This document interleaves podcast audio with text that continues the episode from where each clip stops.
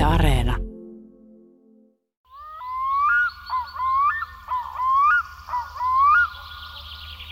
Onko elämän historiaa koskaan kirjoitettu yhtä siroin ja keijukaismaisin hieroglyfein? Miten kiehtovaa onkaan yrittää ratkaista niitä. Näin runollisesti kirjoitti yhdysvaltalainen maanviljelijä Wilson Bentley 1800-luvun lopulla lumikiteistä, joiden tutkimiseen hän pisti suuren osan elämänsä talvipäivistä. Jerikon pienessä kylässä Vermontin osavaltiossa, jossa hän vietti koko elämänsä. Hän aloitti tarinan mukaan luonnon tutkimuksia jo lapsena äitinsä mikroskoopilla, tutki hiekanjyviä, kukanterälehtiä, vesipisaroita ja sulkia, mutta kaikkein innostunein hän oli lumesta. Yleensä maanviljelijät kauhistelivat talvea, mutta minä olin innoissani. Näin hän kertoo artikkelissa, joka löytyy hänelle tehdyltä kotisivuilta. Ja sitten hän ryhtyi harjoittelemaan lumikiteiden kuvaamista, oppi toimimaan vähitellen kylmässä, kehitti systeemi, jolla hän kiinnittää paljettikameran mikroskooppiin. Ja sitten tammikuun 15. päivä 1885, eräänä lumimyrskyisenä päivänä, näin tarina kertoo, hän lopulta onnistui saamaan tarkan kuvan lumikiteestä. Se oli elämäni hienoin hetki. Olisin halunnut pudota polvilleni palvomaan kameraani, hän kirjoitti. Ja sitten kun alkuun päästiin, niin siitä se lähtikin aikamoiseen vauhtiin, ja elämänsä aikana hän ehti kuvata yli 5000 erilaista kidettä, ja päätyi sitten siihen kuuluisaan ajatukseen, että niitä ei todellakaan ole kahta samanlaista välttämättä kaikki kyläläiset eivät ihan tajunneet, että mitä hän hääräilee, eivätkä jakaneet tätä innostusta. Ja hälventääkseen kyläläisten epäluuloja, hän päätti pitää esitelmän näistä tutkimuksistaan ja näyttää dioja lumikiteistä ja niiden kauneudesta. Mutta niin siinä sitten kävi tarinan mukaan, että paikalle tuli vain kuusi kyläläistä, vaikka esitys oli vielä ilmainen. Kyllä kiinnostuneitakin sitten tuli, varsinkin siinä vaiheessa, kun hän vuonna 1931 juuri ennen kuolemaansa julkaisi hienon kirjan, johon oli kuvattu yli 2000 erilaista lumikidekuvaa. Ja eräs hänen ihailijoistaan löytyi Japanista. Reippaasti nuorempi Ukishiro Nagaya, joka jatkoi sitten komeasti tällä lumikidetutkimuksen saralla, ja 50-luvulla hän kuvasi lumikiteitä systemaattisesti, luokitteli seitsemään pääryhmään ja onnistui ensimmäisenä tekemään laboratoriossa lumikiteen. Ja koska hän tajusi, että lumikiteiden muoto riippuu itse asiassa aika paljon syntylämpötilasta siellä ylhäällä pilvissä, joka on siis ihan eri kuin täällä maanpinnalla, hän alkoikin kutsua niitä runollisesti kirjeiksi taivalta. Tietenkin ihmiset ovat kautta aikojen seisoskelleet lumisateessa ja ihastelleet lunta. Itse asiassa jo 130 vuotta ennen ajanlaskun alkua kiinalainen Han Jin kirjoitti muistiin tärkeän havainnon, että puiden ja kasvien kukat ovat usein viisilehtisiä, mutta lumikitleet ne ovat kuusikulmaisia. Ja kun siitä lähdetään eteenpäin, niin matkan varrelta löytyy monenlaisia lumikiteiden kauneuden lumoamia – 1600-luvulla muun muassa tähtitieteilijä Johannes Kepler mietti tätä kuusikulmaista muotoa. Robert Hooke julkaisi piirroksia lumikiteistä. Ja Nudesördkin pohdiskeli niitä 1800-luvulla. Ja itse asiassa on aika kiehtova ajatella sitä, miten monet ihmiset ovatkaan vuosisatoja ja tuhansien aikana pysähtyneet lumisatteeseen, ihmetelleet takihelmalle tai hihalle laskeutuneita kiteitä, ihan niin kuin nykyäänkin. Ja nyt tähän lumikidetutkijoiden kunniakkaaseen joukkoon kuuluu myöskin meteorologi, Suomen ympäristökeskuksen tutkija Jussi Tiira, joka väitteli lumisateesta pari viikkoa sitten tässä helmikuun alussa. Hänen väitöstutkimuksensa on tehty pääosin Juupajoella Hyytiälän metsäasemalla, mutta me tapaamme kuitenkin Helsingin Tapanilassa. Yritämme tähdätä lumisadepäivään, mutta sitä ei vaan lopulta osu kohdalle. Ja niinpä me tapaamme kirpeässä pakkassäässä, kun lumikiteiden rakenteet narisevat jalkojen alla. Ja jos luulit, että lumisade on yksinkertainen juttu, niin ei ole. Olen tykännyt pitkään niin kaikesta tällaista talviurheilusta ja sellaisesta ja hiihtäminen on kiva ja aina sitä lumisadetta oottaa, niin, niin se kyllä sikäli on aika luontevaa sitten, että yliopistossa kun nämä asiat rupesi tulee, ehkä pilvifysiikan kurssi oli sellainen siellä meteorologia opinnoissa, missä sitten puhuttiin pilvien ja sateen muodostuksesta, niin, niin se kyllä kolahti sitten tällä kurssilla. Siellä oli niin tosi kiva luennoitsija Dimitri Moissev, joka, josta sitten myöhemmin tuli myös mun väitöskirjan ohjaaja, joka osasi selittää nämä asiat tosi sillä lailla havainnollisesti ja mielenkiintoisesti. Pystyykö muistamaan, että mikä siinä hänen selostuksessaan, niin mikä oli sulle sellainen, että ahaa, vau?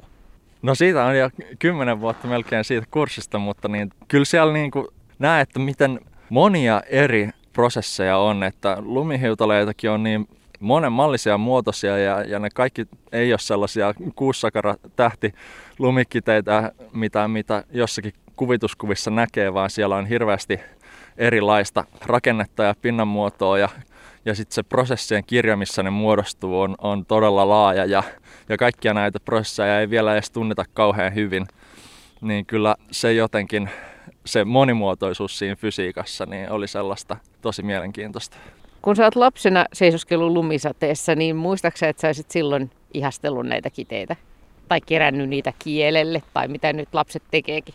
Kyllähän siis, nehän on tosi kauniita ne lumikiteet ja niin kyllä nyt hämäriä muistikuvia on, että ihan sieltä lapsesta kyllä on niin tota, näitä ihastellut, jos niitä on johonkin hihalle vaikka laskeutunut. Ja, ja ihan sitä samaa oikeastaan tavallaan edelleenkin, että, että niin saalistaa näitä lumihiutaleita, nimenomaan tällainen joku villakangas, villalapanen tai villatakki on hyvä, hyvä saalistaa niitä lumihiutaleita ja tarkastella niitä. Ne ei siitä rikkoudu niin helposti, eikä toisaalta niin kuin valha pois, että tällainen tumma villavaate on hyvä. Sulla on itse asiassa itsellä aika hyvä tuommoinen tumman harmaa asu, joka varmaan on, on loistava juuri lumikiteiden nappaamiseen. Joo, kyllä mä niin tota, ehkä, ehkä se ei ole sattumaakaan, että on valikoinut sellaisia vaatteita, mihin nämä lumihiutale, mitkä on hyviä näitä lumihiutaleiden tarkastelua. No mutta lähdetään liikkeelle sitten sieltä lumikiteen ja lumihiutaleen alusta. Siis kiteet on ne yksittäiset ja sitten hiutale on se, kun ne kasaantuu yhteen, eikö niin? Mutta miten, miten tämä kaikki alkaa? Miten ne muodostuu alun perin? Joo, lumikiteet alkaa muodostua siellä pilvien yläosissa – siellä tarvitaan jotakin tällaisia tiivistymisytimiä, mihin ensin vesihöyry, mikä siellä on, niin pääsee tiivistymään ja, ja jäätymisytimiä, jotta se jäätyminen siellä alkaa. Siitä muodostuu sitten ensin sellainen ihan, ihan pieni muutamien molekyylien, muutamien kymmenen ja satojen molekyylejä ja siitä se lähtee sitten, kun se jonkun kriittisen ö, koon saavuttaa, niin se lähtee siitä sitten aika herkästi kasvamaan se kide, jos kosteuttaa on tarpeeksi. Eli se tarvitsee siihen niin jotakin siihen aluksi, niitä jotain hiukkasia. Joo, se tarvii kyllä, että, että tarvisi olla valtava niin kuin suuri kosteus, tällainen ylikyllästystila, että, että ihan niin kuin spontaanisti lähtisi vesi tiivistymään yhteen. Sitten toisaalta tarvisi hyvin kylmää olla, että se jäätyminen lähtisi siellä tapahtumaan spontaanisti ilman mitään tällaista niin kuin jäätymisydintä itse asiassa vielä siinäkin vaiheessa, että jos meillä on pilvipisara, niin sehän jäätyy vasta sitten noin miinus 38 asteessa, eikä suinkaan nollassa asteessa. Et sen takia niin meillä voi olla yhtä aikaa, ja usein onkin nimenomaan, ja lumihiutaleiden ja lumikiteiden kasvamisen takia tarvitaan sitä, että, että on yhtä aikaa nestemäisiä pilvipisaroita ja niitä jääkiteitä. Ne pienet partikkelit, mitä ilmassa on, niin voiko se sitten olla jotenkin niin, että että siellä missä on enemmän jotakin kaikkea epäpuhtautta ilmassa, niin sataa enemmän lunta. Joo, tai se voi mennä vähän päinvastoinkin, että sitten jos on hirveän paljon niitä kaikkia tällaisia aerosolihiukkasia, mitkä toimii tiivistymis- ja jäätymisytiminä, niin sitten käy helkästi sillä että, että sitten onkin vaan niin paljon niin pieniä kiteitä, että ne ei lähdekään sieltä kasvamaan. Että se oikeastaan tarvii sellaisen sopivan määrän, että, että niitä on sen verran vähän kumminkin niitä tiivistymisytimiä ja jäätymisytimiä, että, että ne sitten käyttää sen, sen vesihöyryn ja vesisisällön kasvamiseen, niiden yksittäisten pisaroiden kasvamiseen, että, että ne rupeaa sieltä sitten putoamaankin. Et jos ne jää hyvin pieniksi, niin ne jää vaan sinne leijailemaan pilviksi sitten nämä jääkiteet. Tämä tällainen erottelu pilven ja sateen välillä on tietysti mielessä vähän tällainen niin kuin teennäinen, että se vaan kutsutaan sateeksi silloin, kun se lähtee putoamaan sieltä alaspäin. Ja sitten kun se on tarpeeksi pientä leijaallakseen siellä ylhäällä, niin sitä kutsutaan pilveksi. Aa, mutta kun ne kasvaa tarpeeksi, niin sitten painovoima alkaa vaikuttaa niin, että ne alkaa tulla sieltä alaspäin. Juuri näin. No mikä sitten vaikuttaa siihen, että minkä muotoisia lumikiteitä tulee? No siihen vaikuttaa hyvin paljon erityisesti lämpötila ja kosteus. Ja se muoto vaihteleekin erityisesti lämpötilan mukaan sitten aika paljon, että, että siellä jos on niin kuin vähemmän kuin 10 astetta pakkasta, niin silloin tulee enemmän tällaisia pitkänomaisia kiteitä. Ja sitten taas siellä miinus noin 10 ja miinus 20 välillä tulee sitten enemmän taas tällaisia laattamaisia kiteitä ja sitten taas sitä kylmemmässä alkaa taas tulee sellaisia pitkänomaisia pilarimaisia kiteitä muodostumaan. Ja sitten tämä kosteussisältö taas vaikuttaa enemmän siihen, että, että kuinka monimutkaista tai yksinkertaista se rakenne on. Että jos on suuri ylikyllästystila, niin silloin esimerkiksi ne laattamaiset kiteet alkaa kasvattaa niitä sakaroita ja tulee niitä sellaisia tähtimäisiä hiutaleita. Ja sitten taas, jos kosteus ei ole paljon yli sen sadan suhteellinen kosteus yli 100 prosentin, niin sitten ne kasvaa enemmän tällaiseksi säännöllisiksi laattamaisiksi kiteiksi. Me ollaan yritetty monta päivää etsiä sopiva, sopivaa päivää, että me oltaisiin täällä lumisateessa, mutta nyt ei itse asiassa näytä ollenkaan siltä, koska taivas on ihan kirkas. Mutta jos nyt sataisi lunta, niin voidaanko me niistä kiteistä, siis katsomalla niiden muotoa päätellä, että mikä on ollut se lämpötila, milloin ne on syntynyt, missä ne on syntynyt? Joo, siitä voi päätellä tosiaan, että mikä ne on ollut, ollut suunnilleen se lämpötila ja, ja siitä sitten voi päätellä vähän muutakin, että sitten esimerkiksi jos se kide sieltä No jos siinä on paljon yhteen takertuneita kiteitä, niin sitten, no sitä nyt tapahtuu ehkä silloin, kun, kun maan pinnalla on sitten lähempänä nollaa astetta. Sen nyt voi ehkä huomata muutenkin, mutta sitten niin tota, sitten taas jos se pinta on esimerkiksi siinä kiteessä tosi sellainen röpelöinen ja siinä on sellaista huuretta siinä kiteen pinnassa, niin, niin silloin se on tullut tällaisen nestemäisen pilvikerroksen läpi, ja jossa on ollut tällaisia aliähtyneitä pilvipisaroita, ja sitten kun se on pudonnut siitä sen, niin se on napannut mukaansa niitä aliähtyneitä pilvipisaroita ja huurtunut tällä tavalla. Et, et kaiken näköistä se lumihiutale kertoo sieltä matkansa varrelta, varrelta ja niin kuin tämä japanilainen tutkija sanoi, niin nehän on vähän tällaisia kirjeitä taivaalta ne lumihiutaleet. Et niistä voi lukea siis niitä syntyolosuhteita ja myöskin sitä, mikä, mitä siinä matkan varrella on tapahtunut. Joo, näin, näin nimenomaan. Ja jos nyt sataisi lumihiutaleita ja lumikiteitä, niin minkä mallisia ne olisi? Pystyisit se sanomaan sitä? Tarkoitat varmaan, että jos näin kylmällä sataisi, niin nyt mä luulen, että on aika lähellä sellaista miinus 15 astetta täällä näin, tää lämpötila, niin vähän riippuen tietysti, että miltä korkeudelta se lumisade alkaisi, niin, niin sieltä todennäköisesti kyllä tulisi sellaisia aika yksittäisiäkin niin kuin lumikiteitä, että, että takertumistakin voisi periaatteessa tapahtua, mutta kyllä ne varmaan aika sellaista höttöstä lunta olisi. Ja, ja sellaisia tähtimäisiä kiteitä nyt voisi muodostua tässä miinus 15, että jos ne muodostuisi tässä aika lähellä, lähelläkin maanpintaa, niin se olisi sitten myös mahdollista. Joo, mutta siis kovalla pakkasella tulee helpommin niin kuin yksittäisiä lumikiteitä, voiko niin sanoa? No niin voisi kyllä sanoa, että se, ne sitten takertuu sellaisiksi isommiksi lumikiteiksi vähän helpommin, niin siellä lähellä nollaa, nollaa astetta, missä tapahtuu vähän sellaista sintraantumista, että sitten kun ne törmäilee ne lumikiteet, niin sitten ne takertuu toisiinsa helpommin. Toki sitten tällaiset, niin pakkasellakin joskus voi tulla vähän isompia lumihiutaleita, jos, jos tulee sellaisia sakaramaisia tähtimäisiä kiteitä, jotka tarttuu niistä sakaroista toisiinsa, niin ne voi kasvaa sitä kautta myös. Niin, eli lumihiutaleistakin voi sitten tutkiskella niitä halutessaan ja, ja katsoa, että onko se tosiaan näin, että siellä on esimerkiksi tätä sakaraa näin paljon, että se auttaa sitä, niitä liittymään toisiinsa. Joo, ja toinen vaihtoehto on sitten, monesti voi nähdä myös tällaista neulasista koostuvia lumihiutaleita, että silloin, no näitä neulasia taas muodostuu niin miinus kolme ja miinus kahdeksan asteen välillä.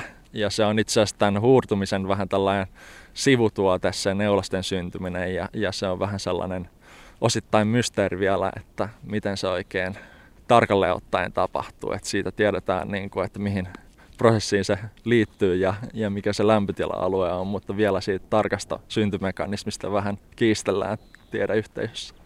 Onko sulle takille tullut sellaisia tosi hämmästyttäviä sun mielestä, hämmästyttäviä kidemuotoja? No nyt en muista mitään kauhean erikoisia, että itse olisi tullut, että, että tällaisia vähän eksoottisempia on esimerkiksi tällaiset, että, että on vaikka sellainen pylväsmäinen lumikide, jonka sitten esimerkiksi pää, pylväiden päähän on sitten taas alkanut muodostua niin kuin laatat. Se on niin kuin ensin kasvanut tällainen pituussuudessa ja sitten kun lämpötila on muuttunut sopivasti, niin on alkanutkin kasvaa tällä lailla leveyssuunnassa niitä laattamaisia muotoja siihen. Ja sitten tietysti tällaisia muita eksoottisia, mitä ehkä kannattaa bongailla, niin on, on esimerkiksi 12 sakaraiset, joita myös on olemassa näiden kuussakaraisten lisäksi, mutta en ole itse asiassa kyllä muista itse nähneeni sellaista. Että ei ne nyt kauhean yleisiä taida olla. Mutta siis näihin peruslainalaisuuksiin kuuluu, että se lumikide voi olla joko kuussakarainen tai sitten tämmöisissä poikkeuksissa 12 sakarainen. Entäs sitten nämä viissakaraiset, joita joskus näkee mainoksissa? No niitä ei luonnosta löydy, että, että se on ihan tästä jo niin tuota, vesimolekyylin ikään kuin muodosta tulee se. Ja näistä vetysidoksista se, että niin, miksi ne muodostuu sen muotoisiksi, ne lumikiteet kun muodostuu. Että siinä on aina tällainen kuuskulmainen rakenne jollakin tavalla mukana siinä jäärakenteessa. Entä sitten tiedätkö siitä putoamisnopeudesta, että tuleeko, miten paljon tämä esimerkiksi se, että miten iso se hiutale on, niin vaikuttaa putoamisnopeuteen ja onko verrattuna vesipisaroihin, niin kuinka paljon hitaammin lumikiteet ja hiutaleet putoaa? No vesipisarat putoaa useita metriä sekunnissa voi olla nopeus vesipisaroilla ja sitten taas lumihiutaleet leijailee sieltä vähän hiljaksemmin, että se on niin siinä yhden tai kahden metrin sekunnissa luokkaa se putoamisnopeus. Ja niin tuota, se kasvaa se putoamisnopeus tyypillisesti koon mukana, että sitten oikeastaan ne ihan pienimmät ei edes putoa, vaan ne jää sinne pilviksi. Ja se riippuu aika paljon siitä tiheydestäkin nimenomaan, että, että just tällaiset huokoiset lumihiutaleet tippuu vähän hitaampaa vauhtia ja sitten tällaiset tiheät lumirakeet on niitä nopeampia lumihiutaleita. Ja ne tunnistaa myöskin siitä, että ne lumirakeet pompahtaa yleensä siitä alustasta, tai jos niitä yrittää saada takille kiinni, niin se ei välttämättä onnistu. Ne on tosi voimakkaasti huurtuneita lumikiteitä, että siitä ei enää se alkuperäinen lumikide muoto edes näy, vaan se on kokonaan tämän huurteen peitossa, jotka on näitä jäätyneitä pilvipisaroita siinä pinnassa. Sä sanoit, että kannattaa napata ne lumikiteet ennen kuin ne laskeutuu tähän hangenpintaan. Et eikö se ole niin, että sitten kun ne on, tulee tuohon hangenpintaan, niin sitten ne ei enää pysykään kauan ihan samanlaisina? Joo, ei ne, ei ne siinä hangenpinnassa enää sitten niin pysy samanlaisina, että no, ne nyt siihen saattaa jo jonkin verran rikkoutuakin, kun ne laskeutuu ja sitten tietysti niin, no, vähän kosteusolosuhteista riippuen, niin siellä voi tapahtua sitten härmistymistä tai sublimoitumista sillä lailla, että, että siellä rupeaa se rakenne vähän häviämään ja tietysti niin totta, sitten jos on, on plussan puolellakin ollaan, niin sitten sulamista myös, että, että kyllä se rakenne muuttuu siellä aika nopeasti. Miten tämmöisiä asioita nyt, miten nämä kiteet muodostuu ja muuten, niin miten sellaisia voi tutkia, kun se kuitenkin kaikki tapahtuu tuolla tosi ylhäällä? Joo, tätä on alun perin lähdetty tutkimaan kymmeniä vuosia sitten yksittäisiä lumikiteitä tutkimalla on valokuvattu lumikiteitä ja hiutaleita, mitä on tullut maan pinnalle. Ja sitten sit kun on haluttu vähän myöskin ylempää niitä havaintoja, niin sitten on otettu esimerkiksi vuoristoilla eri korkeuksilla näitä havaintoja. Että tätä on tehnyt muun muassa japanilaiset silloin aikanaan paljon. Ja nykyään sitten tietysti voidaan käyttää myöskin lentokoneita tässä apuna, että jos halutaan ylempää näitä havaintoja. Miten lentokoneesta voi tutkia näin pieniä asioita? Joo, lentokoneessa on tällaisissa tutkimuskampanjoissa, missä on näitä lentokoneita, niin niissä on sellaisia antureita, jotka sitten saalistaa sinne tavallaan sinne laitteen sisään niitä lumihiutaleita, kun se lentokone siellä lentää. Ja sitten siellä laitteen sisällä on sitten esimerkiksi laservaloon perustuva tällainen kuvannusmenetelmä, joka, joka sitten kuvaa tavallaan sen lumikiteen varjon ja, ja siitä, siitä sitten nähdään vähän sitä koko ajan muotoa siitä lumikiteestä ja, ja näin saadaan sitten se muoto yleensä just kertoo paljon niistä prosesseista ja koko myöskin, että mistä se on lähtöisin ja miten se on syntynyt ja minkälaisissa olosuhteissa. Toi kuulostaa hämmästyttävältä lumikiteen varjon kuvaaminen. Entä sitten vielä se kysymys, mitä ihmiset varmaan joka talvi miettii, tosi moni suomalainenkin, että onko niitä kahta samanlaista kun sanotaan, että lumikiteitä ei ole, ei ole ikinä kahta samanlaista? Niin, no tästä ehkä tulee ensimmäisen mieleen, että onko nyt luonnossa mitään kahta samanlaista asiaa. No lumikiteissä nyt sen, sijaan, sen lisäksi, että tietysti nyt ehkä olisi vaikea saada kahta samanlaista asiaa jotenkin molekyyli molekyyliltä muutenkaan, mutta, mutta niissä kyllä se niin kuin muodon vaihtelu, ihan, ihan niin kuin silminnähtäväkin muotojen vaihtelu on, on niin suurta, että en usko, että, että kukaan saisi valokuvattua niin kahta samannäköistä lumihiutaletta tai kidettä, että, että niitä ei erottaisi niin kuin toisistaan. Että jos se on tarpeeksi tarkka valokuva, niin, niin kyllä ne, niissä on sen verran vaihtelua niissä muodoissa, että tämä on ihan osuva ilmaus ehkä siinä mielessä loppujen lopuksi kuitenkin. Liikuttaako sinua lumisadetutkijana nämä varhaiset pioneerit, jotka on innoissansa kuvanneet kameroiden kehittymisen alkuvaiheessa esimerkiksi kuvannut näitä lumikiteitä ja luokitellut niitä ja ollut tosi onne innoissaan. Siellähän on aika paljon tällaisia ihan, ihan maalikkoja ja innokkaita harrastajia ollut liikkeellä. Joo, ja tietysti mielestä näitä innokkaita on, on yhäkin ja, ja itsekin tykkään kuvata lumihiutaleita. Ja se on itse asiassa aika haastavaa tietysti, kun ne on niin pieniä ja, ja tarvii sitten jo vähän jotakin tarkempaa optiikkaa tai jotain makrolinssejä ja sellaista. Joo, ne on tehnyt hyvin hienoa työtä just tällaista lumikiden lumikiteeltä tehtävää tutkimusta. Ei enää nykyään tehdä niin paljon, koska se on aika työlästä, että täytyy kyllä hattuun nostaa, että tällaista järjestelmällisesti pohjatyötä on siellä tehty ja näitä eri muotoluokkia muun muassa just tällä lailla järjestelmällisesti kuvattu ja nimetty. Mutta ne on siis, kun on luonnossa tehty ne havainnot, niin ne on tavoittanut jotain ihan oikeeta kuitenkin, josta on ollut sitten myöskin hyötyä, vai? Joo, kyllä tällaisiin tutkimuksiin yhä viitataan ja monet näistä niin kuin muotoluokituksista on sinänsä käytössä, että ehkä se toisaalta menee vähän sillä lailla, että, että niin jotenkin tarkkaa luokitteluakaan ei välttämättä nykyään käytetä, mutta perusluokittelu on kyllä ihan sama. Jos nyt seuraavan lumisateen alkaessa haluaa mennä tutkimaan näitä lumikiteitä ja lumihiutaleita, niin anna käytännön vinkkejä, että mitä kannattaa tehdä, kun huomaa, että nyt alkaa sataa lunta. Joo, kyllä ne on tällaista, jos löytyy jotkut mustat paksut villakintaat, niin ne on oikein hyviä näiden lumihiutaleiden saalistumiseen ja kannattaa tosiaan nappaa ne suoraan sieltä ilmasta ne lumikiteet ja, ja sitten tietysti kamera on ihan hyvä. Kyllä tuollaisella kännykkäkamerallakin, vaikka äsken pelotteli, että voi tarvita tällaista niin kuin hienostunutta kamerainstrumentaatiota, mutta kyllä näissä nykykännykkäkamereissakin on sen verran niin tota, hyvät kamerat, että niillä voi saada ihan hyviä kuviakin sitten niistä. Niin ja sitten pitää varoa tietenkin, ettei höngi sinne päin kovasti. No se on hyvä vinkki myös, varsinkin jos, jos ei ole hirveän kova pakkane. Kun sä oot tehnyt sun väitöskirjassa tutkinut lumi sadetta, niin sä et ole oletettavastikaan ruvennut piirtämään ja jäljentämään näitä erilaisia lumikiteitä. Oot sä muuten siis maannut ulkona lumihangelle katselemassa, miten lumihiutaleet laskeutuu lumihangelle vai miten tätä tehdään? Työn puolesta on kyllä ollut aika tällaista niin kuin siistiä sisätyötä suurimmassa osaksi tämä mun lumisateen tutkimus, että instrumentit on nykyään kyllä suuri osa tosi automaattisia, mitä käytetään että sitten lähinnä kentälle pääsee huoltamaan näitä ja kalibroimaan näitä laitteita yleensä, että, ja sitäkin tarvii ehkä tehdä sillä ei edes joka kuukausi välttämättä, niin dataa sieltä tulee aika automaattisesti myöskin näistä tällaisista jotain kameroita käyttävistä instrumenteista ja näin poispäin, että siellä ei tarvi olla kenenkään sitä suljinta räpsimässä itse, vaan tutkat ja muut maanpintainstrumentit, niin kaikki nämä on aika automaattisia sitten.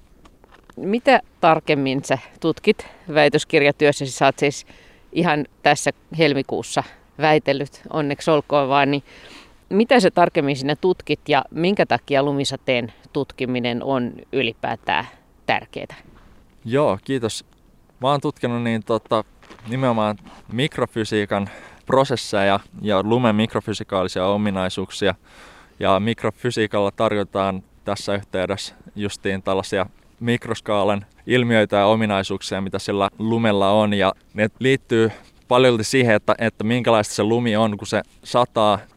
Ja tämä on tärkeää tuntea sitten, miten tämä mikrofysiikka liittyy havaintoihin, esimerkiksi tutkahavaintoihin, jos täytyy oikeastaan se, että tutkalla voi tarkasti mitata vaikka lumisateen intensiteettiä, niin pitäisi oikeastaan jotenkin siitä samasta tutkahavainnosta pystyä päättelemään se myös, että minkälaista se lumi on koska nämä sirontaominaisuudet sitten, kun tutkahan toimii siis sillä periaatteella, että se lähettää tällaisia mikroaaltopulsseja ja tutkii niistä niitä kaikuja ja sitten nämä kaiut riippuu näistä lumihiutaleiden sirontaominaisuuksista ja, ja, ja ne sirontaominaisuudet taas riippuu niistä mikrofysikaalisista ominaisuuksista ja sen takia tässä mun väitöskirjatyössä on sitten koitettu löytää sitten linkkejä näiden mikrofysikaalisten ominaisuuksien ja näiden tutkahavaintojen välillä esimerkiksi, että osataan sitten yhdistää nämä asiat toisiinsa. Ja sitten toisaalta myöskin niin ilmakehän malleissa niin tämä lumen mikrofysiikan kuvaaminen on ollut vielä vähän puutteellista, että mä oletan, että odotan, että nämä mun väitöskirjan tulokset tosiaan auttaa sekä tutkahavaintojen että parantamisessa että sitten näitä ilmakehän mallien lumiprosessien kuvaamisessa. Entä sitten Jussi Tiira, nyt kun sulla on väitös takana, niin kun tulee seuraava lumisade, niin osaatko katsoa sitä semmoisin silmin, että voi miten kaunista, vai tuleeko sulla heti mieleen nämä, se kaikki nämä syntyprosessit ja kaikki nämä fysikaaliset ilmiöt tässä matkan varrella? No musta tuntuu, että tällaisten niin kuin, fysikaalisten prosessien muun miettiminen se ei jotenkin ei nyt ehkä ole siitä kauneudesta ainakaan mun kohdalla poiskaan, että, että oikeastaan päinvastoin, että, että sittenhän ne kertoo nämä kauniit lumikiteet vielä enemmän sitä tarinaa, kun, kun sitä jotenkin osaa tulkita sitten myöskin tämän oman niin asiantuntemuksen pohjalta.